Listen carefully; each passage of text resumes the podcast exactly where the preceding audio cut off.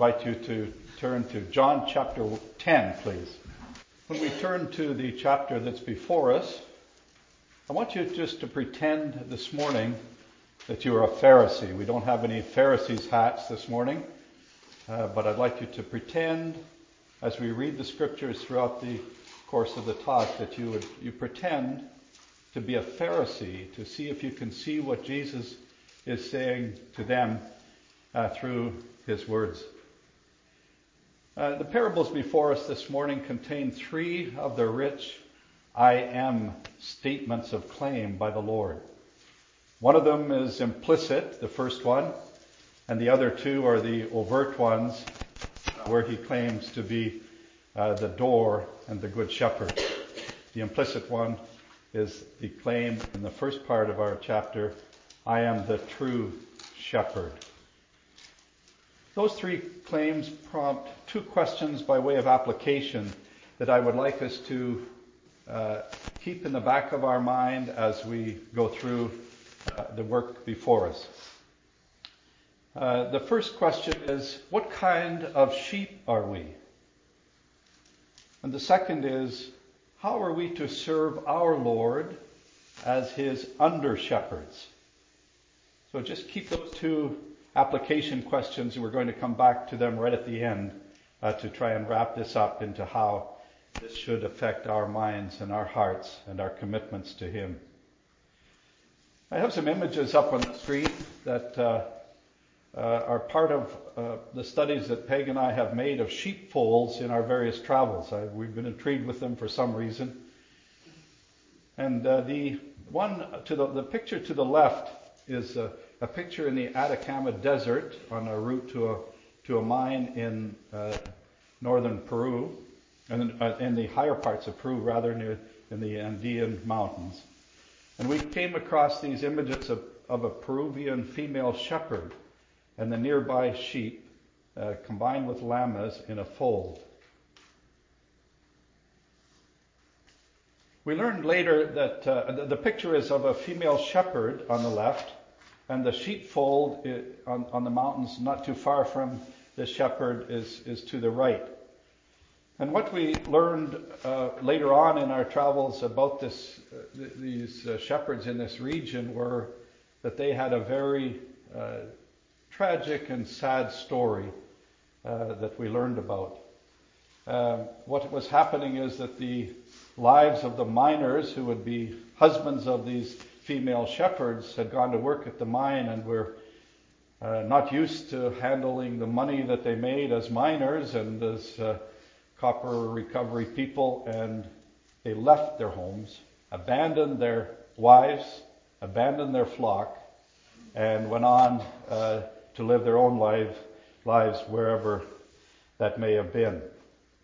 What the Lord is facing this morning, or, or at this time, is something similar to that uh, a sad story being lived out by the audience that was in front of him. And he told these parables to try and evoke some response in the Pharisees to turn to him. And he uses these stories to uh, let him, uh, to evoke this um, response by them. To understand the parables, just before we read them, uh, we need to have a little bit of a, a couple backgrounders. The first one, a bit of a backgrounder on sheepfolds, and that helps us to understand what Jesus was saying. On the top left of the screen, there's one photograph of a, a of a sheepfold we visited in a pretend old city or a remake of an old uh, an old city uh, of in, in, the city of Nazareth where Jesus would have grown up. And the sheepfold there, where the shepherd is standing, is a is a uh, figure of what a small household sheepfold would have looked like. One farmer, one, one, one flock, and uh, uh, some fencing to keep out the uh, wild animals and, and thieves. One at the top right of the screen is a, little larger sheepfold. These were these were typically made of stone, and uh, there would be a very small gate, so that a very small area to protect once the sheep were inside. There would have been uh, uh, some sharp thorns uh, surrounding the top of the top of the wall to prevent an easy uh, jump of the fence by a wolf or a fox or whatever the predator might have been. Now there's another type of sheepfold that's in the picture at the bottom that would have been characteristic of a sheepfold outside of a larger city like Jerusalem where Jesus was uh, speaking to the to the Pharisees here. The uh, this larger sheepfold would have been uh, constructed the same way with the same purposes. It would have housed multiple herds and uh, uh, gives the context of what Jesus is saying in the parable. Those multiple herds uh, uh, in a city like Jerusalem may have been tended by one of the shepherds or a hired hand who would uh, protect the sheep during the watches of the night. Thanks for that in that song we were we were singing, and this that's the context of our of our of our parables this morning. So the uh, three types of uh, of uh, sheepfolds help us to understand and interpret uh, and apply uh, the um, parable of the good shepherd and the sheep. Uh, sheep are known to to know the sheep are known to know the call of the shepherd. So in the combined flock, in the morning, the, the gatekeeper would allow the shepherds to go into the sheepfold and call out their sheep and take them out to pasture. And uh, that helps us uh, set that uh, understanding of what's in the what, what's in the what's in the parable. The second backgrounder we try to understand is a little bit of uh, how would the Pharisees that were there, you people, me, uh, be familiar with the stories that Jesus was telling in the parable? And it's not just the story about shepherd and sheep, that's a common understanding that all in the country would have understood at the time. But in the background of the Old Testament that the Pharisees were students of, they had a background of being compared to uh, shepherds of, uh, uh, pardon me, they, they had a background of the leadership of Israel being by the shepherding of God, uh, shepherding his people. Uh, Moses, uh, one phrase, and I'm just picking out quick examples of this, Psalms chapter 77 and verse 20. You led your people like a flock by the hand of Moses and Aaron. So we, here we have this beautiful picture of, of God shepherding his people and through the, through the leadership of some under shepherds of God uh, uh, uh, in these uh, in the uh, wanderings in the desert. Uh, David, of course, we won't dwell on Psalm 23. We know it so well. But the Lord is my shepherd. He being the king and looking at the uh, leadership, uh, the shepherding of God for his people, and he, the king, seeking to be a good under shepherd uh, of the God of heaven. And then there's the prophets, where the prophets come along. There's this uh, tragedy of the bad kings, uh, this uh, the separation of the people from the covenant of God, wandering into to, to uh, and being bound by uh, sin and, and uh, idolatry of the nations around them. And I'm going to give one example of what the Pharisees would have been familiar with from Ezekiel chapter 34. The word of the Lord came to me, Son of man, prophesy against the shepherds of Israel. Prophecy and prophesy and say to them, This is what the sovereign Lord says. Woe to the shepherds of Israel who only take care of themselves. Should not shepherds take care of the flock? Verse 9, Therefore, O shepherds, hear the word of the Lord. This is what the sovereign Lord says. I am against the shepherds and will hold them accountable uh, for my flock. It's important to note that the timing of this, uh, these parables of the Lord uh, are happening in, in the third uh, year, roughly, or, yeah, the third year the final year, I should say, of his, uh, of his ministry on earth.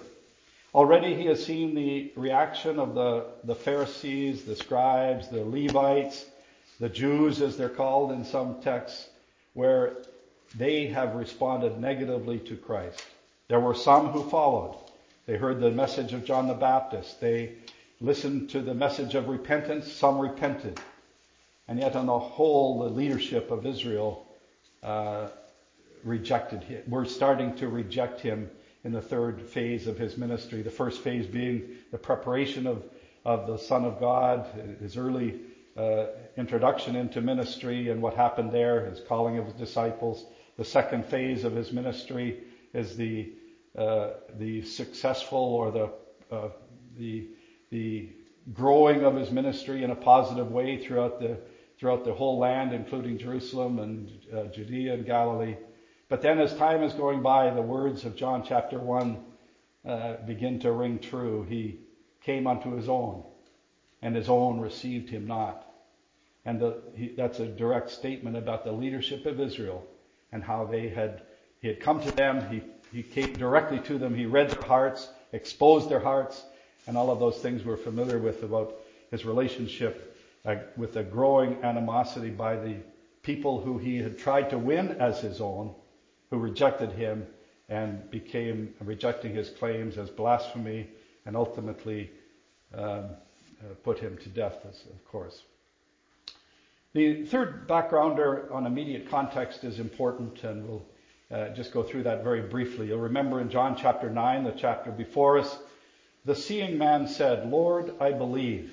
Had just received sight uh, as a miracle of the Lord and this presentation of a sign that he truly was the divine Son of God. And the blind man, now seeing, worshipped him. And Jesus said, For judgment I come into this world so that those who do not see may see, and that those who are blind, uh, who see may become blind. So when you, th- he's telling the Pharisees here, if you think you see, you're, you're blind. If you're needing, if you're seeking, if you're looking, if you're trying to find me and who I am, I will come to you and heal you and make you uh, truly to see. And how do the Pharisees react here? Who were with him, they heard these things and said to him, We are not blind too, are we? Jesus said to them, If you were blind, you would have no sin. But since you say we see, your sin remains. And this is the context immediately preceding uh, the claims that Jesus makes to them in answer to their question. John chapter 10 and verse 1 Truly, truly, I say to you, he who does not enter by the door into the fold of the sheep, but climbs up some other way, he is a thief and a robber. But he who enters by the door is a shepherd of the sheep. To him the doorkeeper opens, and the sheep hear his voice. And he calls his own sheep by name and leads them out. When he puts forth all his own, he goes ahead of them. And the sheep follow him because they know his voice. A stranger they simply will not follow, but will flee from him, because they do not know the voice of strangers. This figure of speech, this uh, allegory, this parable, Jesus spoke to them, but they did not understand what the, those things were which he had been saying to them. So you're a Pharisee. What did you hear here? Are you like them that had no clue what he was talking about? Or did you begin to understand uh, who he was talking about and what the parable was about and what are the, what's he telling us, uh, tell, telling us now.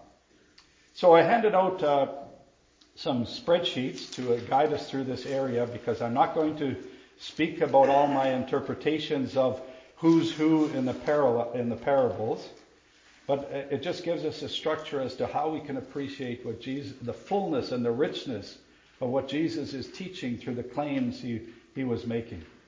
And to us, as Pharisees, to us as who we really are, this morning we want to fully understand uh, what those claims meant then and what they mean to us uh, today. Uh, the first one, uh, as, I said, is an implicit claim where he here is claiming to be the true shepherd. And following along that as a corollary, he's telling the Pharisees that they are the false shepherds. So if you look at the uh, elements of the story, ha- we have to try and understand who he, he was, uh, who was he referring to, and he talked about climbing up some other way. What was the door about? What was the fold about? Who were the sheep? He who does enter by the door, who is he? The shepherd, the sheep, the doorkeeper. To the shepherd, he opens the door his own sheep of the real shepherd hear his voice, hear the names, he leads them out, and so on. So that's the first part of the of the spreadsheet to understand what are the elements we have to understand, what does that story mean, and uh, that helps us through the next parts of the of the uh, of the spreadsheet. Now, the, I think you'll see it as the third column. Fourth column, including the verse numbers. This is my own interpretation of the parable in terms of what, who the elements represented and what the story was about. And I'll leave that to your study, own study, to see if you agree with some of these. I know in parable interpretation we've been taught not to try and find meaning in everything that's in the parable, but rather look at the bigger story. But I have some valid reasons, I think, to uh, to put some of these boxes together because they are talked about in part at the bottom of John chapter 10, which we'll not fully address, but we'll use a little bit. And we have the meaning here. Still, you're a Pharisee. That helps you to unlock the, the meaning of the parable. The Pharisees were the one who he, Jesus is telling them, you are the thieves and robbers who climbed over the fence. You have not come through God and His Word and the covenant. You have made yourself your own bed of leadership and may, and uh, approached some religiosity, but strangled the people with your uh, ridiculous number of uh, detailed descriptions of law and how to how to make up a religion and look saintly, but emptiness with respect to a personal relationship with God. The door is the promised Messiah. He is the one who came as the promised one uh, to be uh, to open up the door uh, and be the one who uh, walks into the sheepfold, which is a picture, I think, of the religious fold of Judaism. Now, watch this carefully. I know we tend to just look at it from our own eyes today and say, well, he's coming to all the lost sheep of the world. But in the context first, we have to see what was being said here before we get to the whole world and ourselves today. Uh, the sheep, the people of Israel, the religious fold of Judaism. He who does enter by the door is the true shepherd. And that's not in a verse, that's my summary of the Lord's claim to them uh, through this story. He comes to his sheep. A doorkeeper, uh, he opens the door to the shepherd and keeps the thieves out, but he and and the wolves and so on. To the shepherd, he opens the door and this may be a reference in this particular parable. It may be stretching it a little bit, but John the Baptist is the person I put in there because he has gone before. He's the forerunner. He's gone ahead of Jesus to, to prepare the way of his coming. He preached the message of repentance and he had some followers that he was turning over to Jesus when Jesus came on the scene. So perhaps that's an, a, a helpful view of what he's talking about here. The, his own sheep hear his voice they hear their names when, when they are called of God, and He leads them out. These, we could say, as a subset of the people of Israel being Jesus' disciples, not just the 12 apostles, but all who were seeking Him, all who were trying to follow Him and learn from Him, and some of that group uh, as disciples became His own when they trusted Him as their own God and Savior. The shepherd when he has all his own, he has his sheep, he leads them out. And by the way, that's different and unique in that part of Israel. I'm told that some of the other uh, nations around, they just drove the sheep. They used whips and dogs or whatever and drove the sheep. Jesus leads his sheep. I, I just thought that was a beautiful side picture of what the uniqueness of what he's teaching there. To the stranger, to the ones who are the thieves and robbers, who are the Pharisees in our interpretation, the sheep flee. They don't know his voice. He's talking to you, the Pharisee, now, and says, You've led them astray. Some are not listening to you because I am the true shepherd. You and you need to follow follow me. And so the leaders of religious Judaism, the scribes, the Pharisees, the people before them were mainly described as the Pharisees. Uh, the, the sheep are fleeing. They're coming over to me. They don't know your voice. He's telling them to the Pharisees. So I hope you're uncomfortable there being a Pharisee at the moment. So there's the beginning uh, the, by the first parable, and then he starts to give them some more uh, parables that he builds on top of that. They're not identical, so I've helped you by putting that uh, on the spreadsheet to try and map the way he's building on them to show them a bit more about what he's trying to claim about himself. First, he's claiming to be the true shepherd not false like you guys. Now he's going to say something different about the door in particular. So Jesus said to them again, Truly, truly, I say to you, I am the door of the sheep. All who came before me are thieves and robbers, but the sheep did not hear them. Again he says, I am the door. If anyone enters through me, he will be saved and will go in and out and find pasture.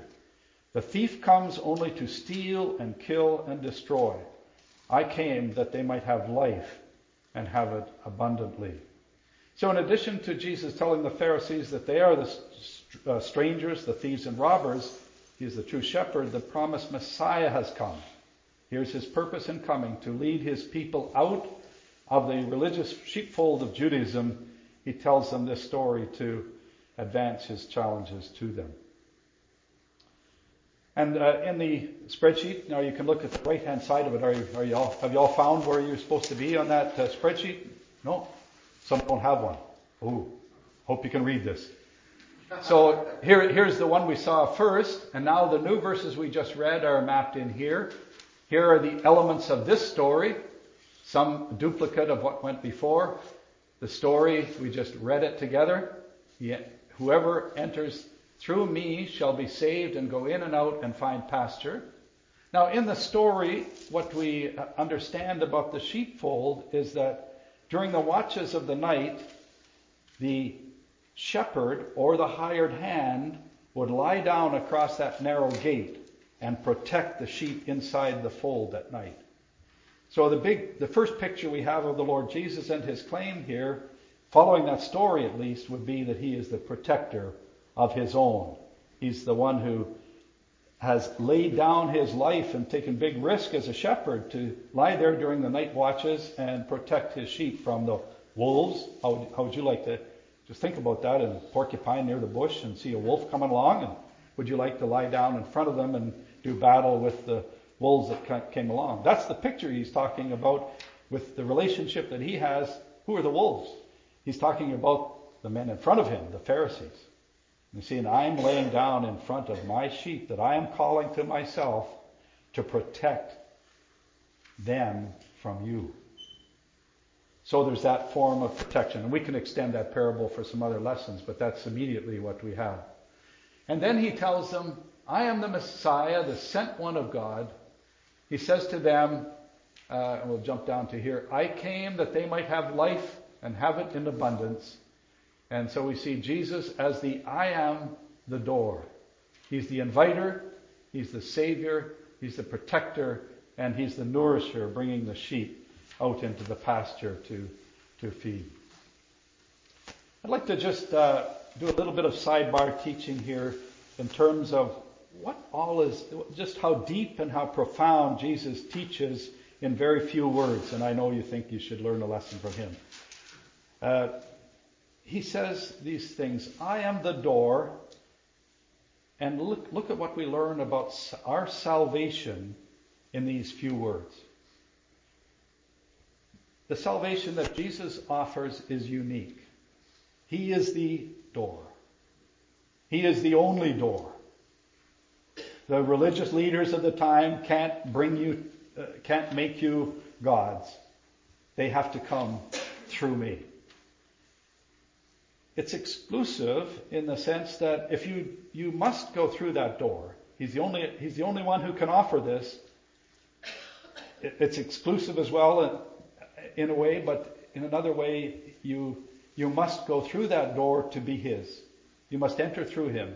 That's the only way that you'll get to the gifts and rewards that he offers. And that's the next part of it. It's free. He's not telling the people, if you come to the door, you knock on the door and you bring me uh, so many, what's what's the the uh, monetary time, like denarius, or those kind of coins, or whether you bring me your good works, or whether you bring me uh, whatever you think you're doing to earn the merit of God. That's that's not here. It's just so simple and so profound. If you come to me, if you enter through me, you will have the salvation that I am bringing, bringing to you. It's free. And it's not just like you're squeezing in the door and finding a, you know, a desert pasture down in the, in the, near the Dead Sea. He's saying, I'm bringing to you a life, a life that is abundant, a life that is a life that's it's living.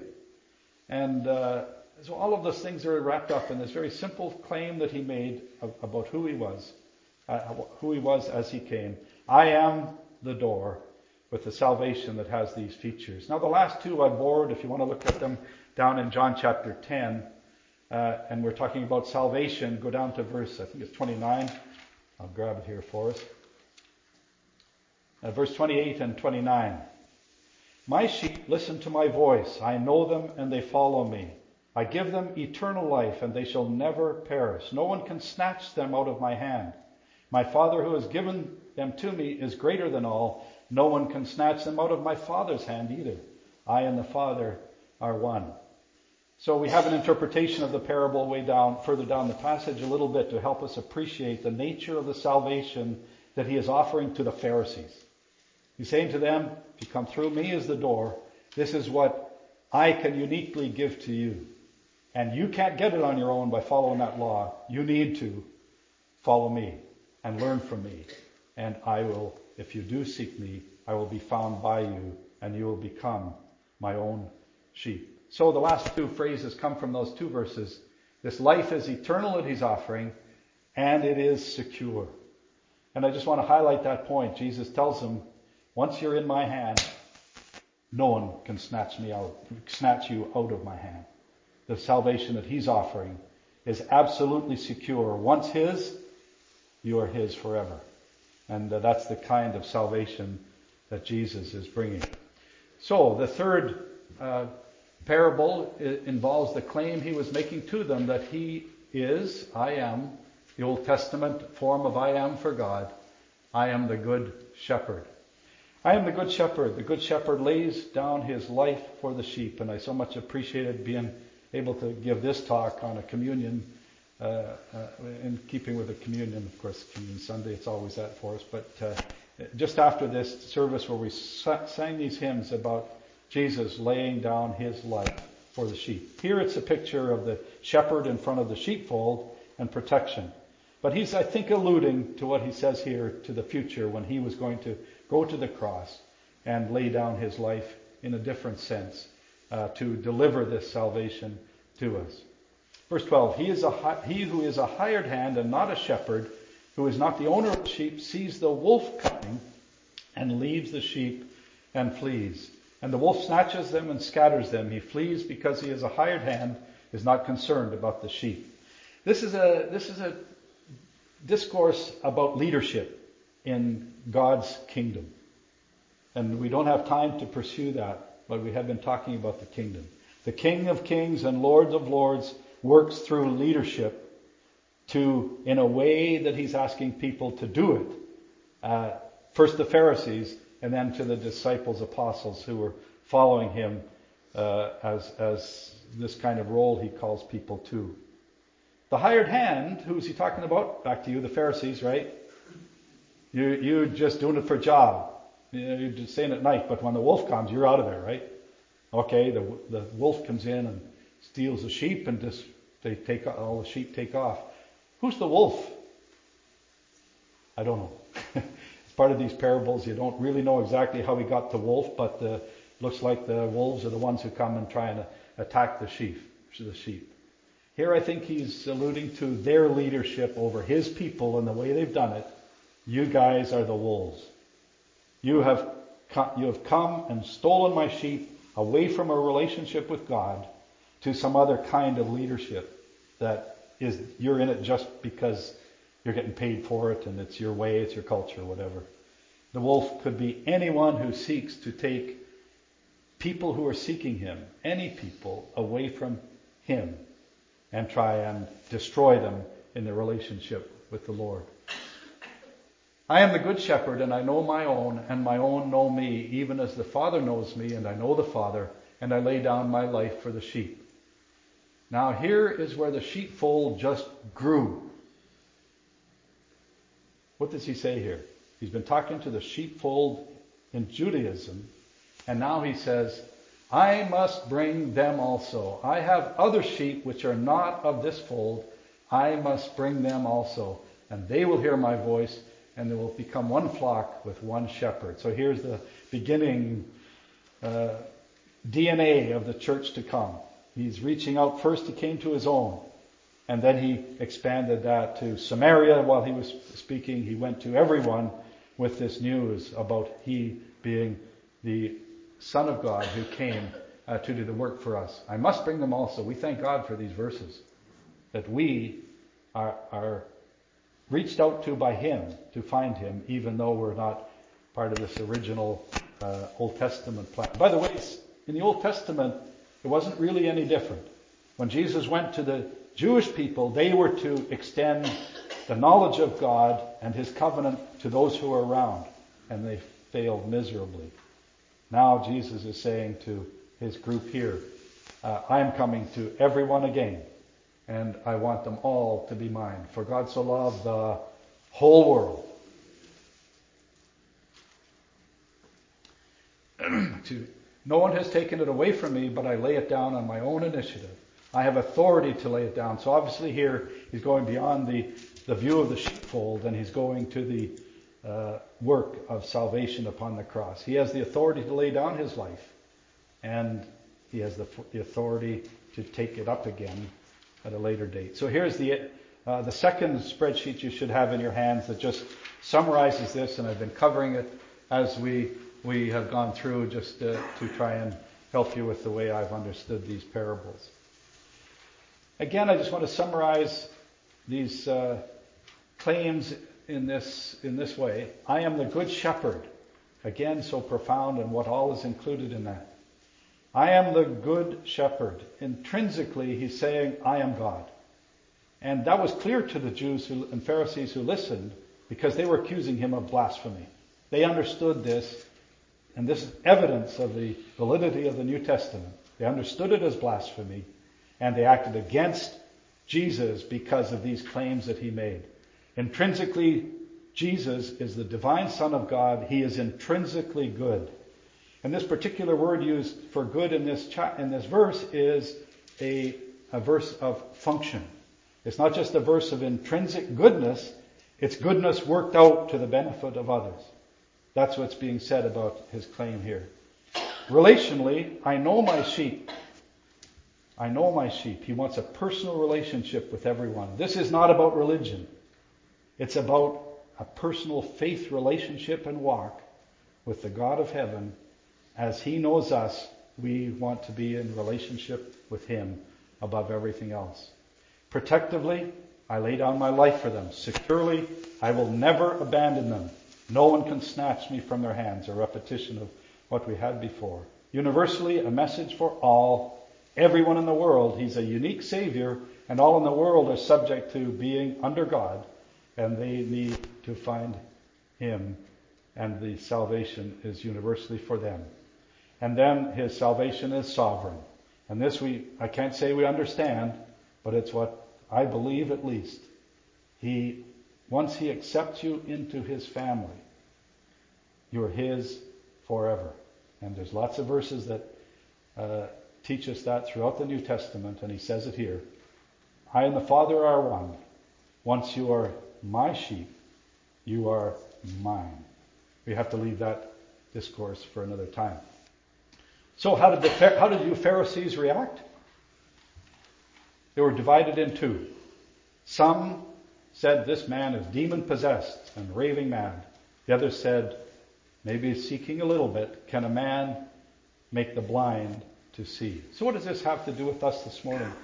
Very quickly, I just want to answer the, look at an answer to those uh, questions we asked at the beginning. There's three dimensions I want us to look at quickly. What response was Jesus looking for in providing those parables to them and to us today? Individually, we are when he calls to heed his voice. He seeks all. And he wants all who hear the call of God to respond to him and to follow him according to his call. And the second step of that is to enter through him for salvation.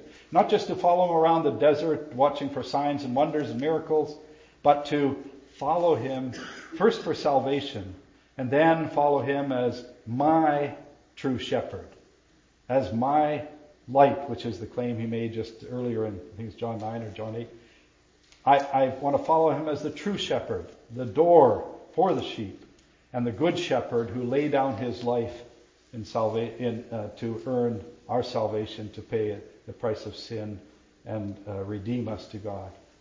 And then there's the application collectively. I think there's a lesson here in terms of how we are to follow him together as a, as a herd of a flock of sheep or herd of sheep, flock of sheep who belong to him together. See ourselves as brother and sister sheep, no longer as Pharisees, brother and sister sheep to follow him together Uh, uh, according to his leading. And for those who are in leadership, there's a message here as well. And this is a bit like Dave Hook was telling us yesterday, a scary part of our calling to be a speaker or to be a teacher or a Sunday school teacher or youth leader or whatever. We have a huge responsibility to, as his under shepherds, not to be like the Pharisees, but to be the kind of under shepherds he wants. To first of all, when you enter the fold, you go via the door. And that's a picture, but when we walk in here or any area of service, to remember that we're walking into the presence of the Lord. We're still, we're in the presence of the Lord before, but we're walking into His presence to serve. And we need to see that He is sitting in the very front row along with all the Pharisees. Sorry, getting carried away here. Uh, and He's sitting in the front row and wherever you are serving Him to see Him that way. And our, our task is to lead all to Him, not to us as leadership, not for gain, not for, for anything that we get rewards out of, but we're, our, our work is to lead all to Him, out of their blindness, into His light, into the salvation of God, towards spiritual nourishment, to understand His protection and care, and serve Him with sacrificial love and care, as He did for us, under His light and under His authority. Long-winded, I know. We'll turn this over to the uh, musical group to close our meeting.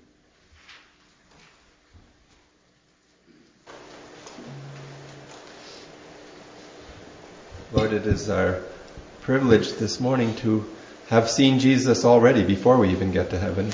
We thank you for the picture of him that we have as our shepherd, our true shepherd, the door and the, and the good shepherd. And we pray that we might be those in the fold, that we would be your sheep, and that we would be the people that you want us to be, helping others as well.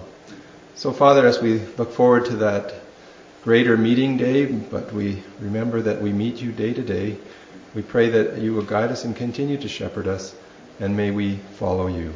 In his name, amen. amen.